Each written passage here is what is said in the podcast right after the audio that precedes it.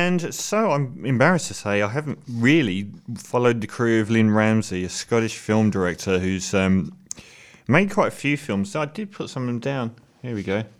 She's made a lot of films actually. Uh,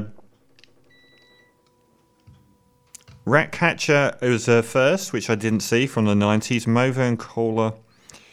Uh, but the only one I've seen is We Need to Talk About Kevin, which was a very powerful film with Tilda Swinton in a famous book and film about a, a mother coming to terms with the fact that her son is a psychopath and also her own distant relationship to her son and whether that's fomented this behavior. And it was a really good film, but it was flawed. Um, still very, very interesting and heady themes. And it was nearly there. It was nearly great, uh, just not quite. She's returned with You Were Never Really Here, which is a novel by Jonathan Ames, who's a, a, a famed columnist in America and writer. Um, and he's written a novel, wrote the novel about it. And basically, it stars Joaquin Phoenix as a very dark man whose job in life is to hunt down people that have abducted girls, young girls, and traffic them.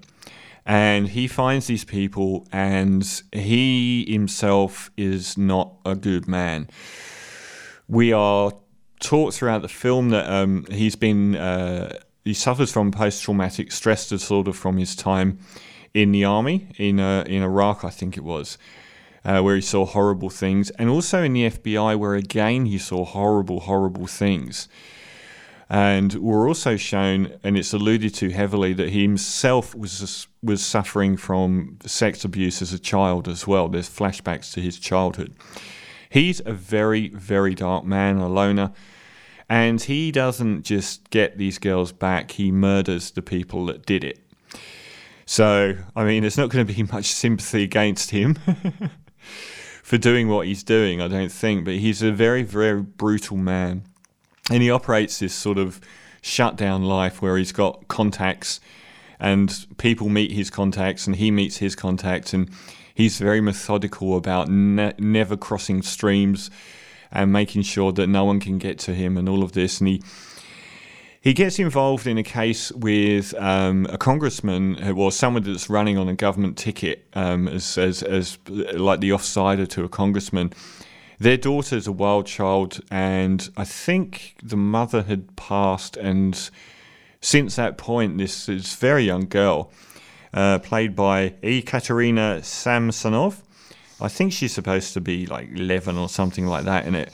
But she runs away from home all the time and it becomes apparent that she has indeed been picked up by traffickers and um, being used as a prostitute. And um, that's the basis of the film. The um, the Joaquin Phoenix character then infiltrates these very high powered people that have basically a brothel which has a floor called the playground, which is very young girls. And most of the people going to see these young girls are very wealthy, prominent businessmen. Um, and you know that's the that's the basics of the story. Um, what to say about this film? well, I'll get I'll get my complaint, my number one complaint, out of the way first. This is from a novel. I did find the story itself to be by far the weakest aspect of this film. Um, I kind of feel like we've been there a hundred times, where you've got the lead character employed by a powerful person to go and find their lost daughter, I kind of feel like we've been there quite a bit. Um, I could name probably a dozen films that have similar premises in it. so the story itself and where its story goes isn't interesting, really. It's also very, very heavily indebted to Taxi Driver. And not just for the Jodie Foster character of the young prostitute and, and the guy coming to rescue her. In almost every other way as well. I mean, the Joaquin Phoenix character isn't shown to be a good man. He's shown to be a very, very troubled, suicidal, and extremely explosively violent man. Uh, now, the, that that's that's one side of this film. The other side is the actual filmmaking itself, and that is very, very strong indeed. This is one of those films where you follow the lead character in almost every shot. Joaquin Phoenix won Best Actor at Cannes and he's noted for his committed, intense performances in films like The Master and that's probably the closest to a character that he is here. It's a brilliant performance. He is extraordinarily dark, very, very troubled, very difficult to know or get inside of, and constantly on the verge of just losing it.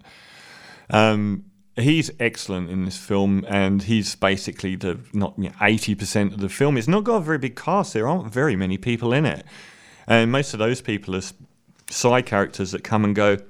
There's only really Ekaterina Samsonov, who's very, I found her very, very good at, in the first half, and a, a, little bit less so once she's sort of in the second half of the movie. But she's she's still very good, very convincing in her role. It's wonderfully shot and directed. Like she won Best Screenplay at Cannes for it, and it's really well put together. Another film like A Quiet Place that is incredibly intense, uncomfortably intense. I'll say this: you got to be a glutton for punishment because it is a very punishing film to watch. The kind of film you're very glad when it's finished. Um, it doesn't take any prisoners.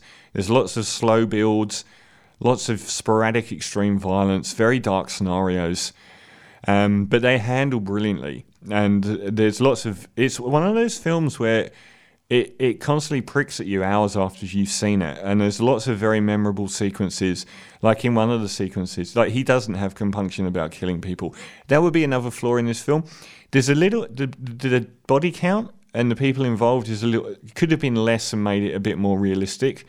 Because you kind of think with all this carnage going on, no one really knows. and you think, well, how do they not know? Because these are very important people that it's happening to.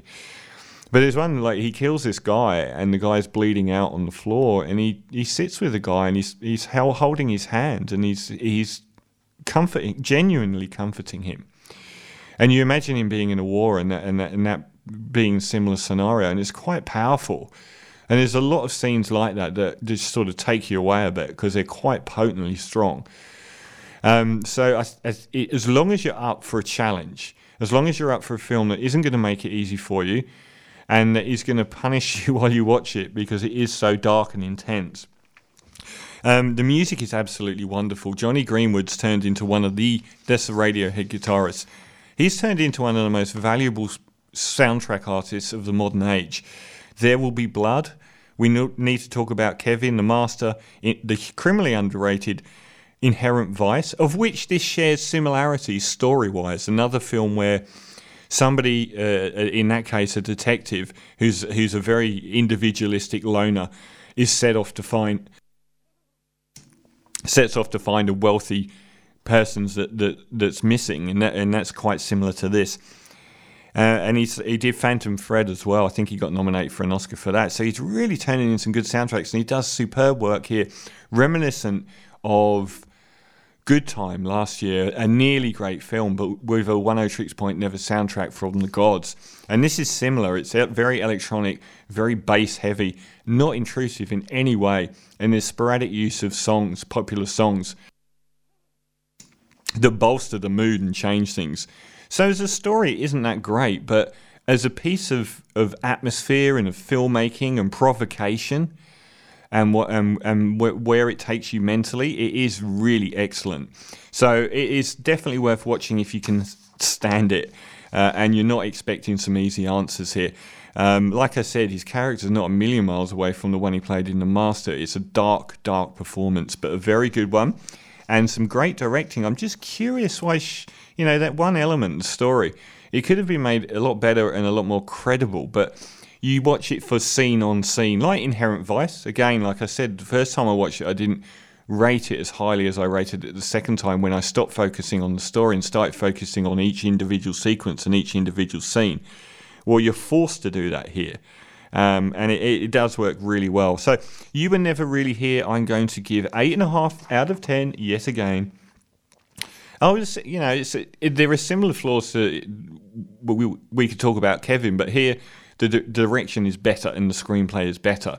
It's just the story's not quite as good. So eight and a half out of ten for you are never really here.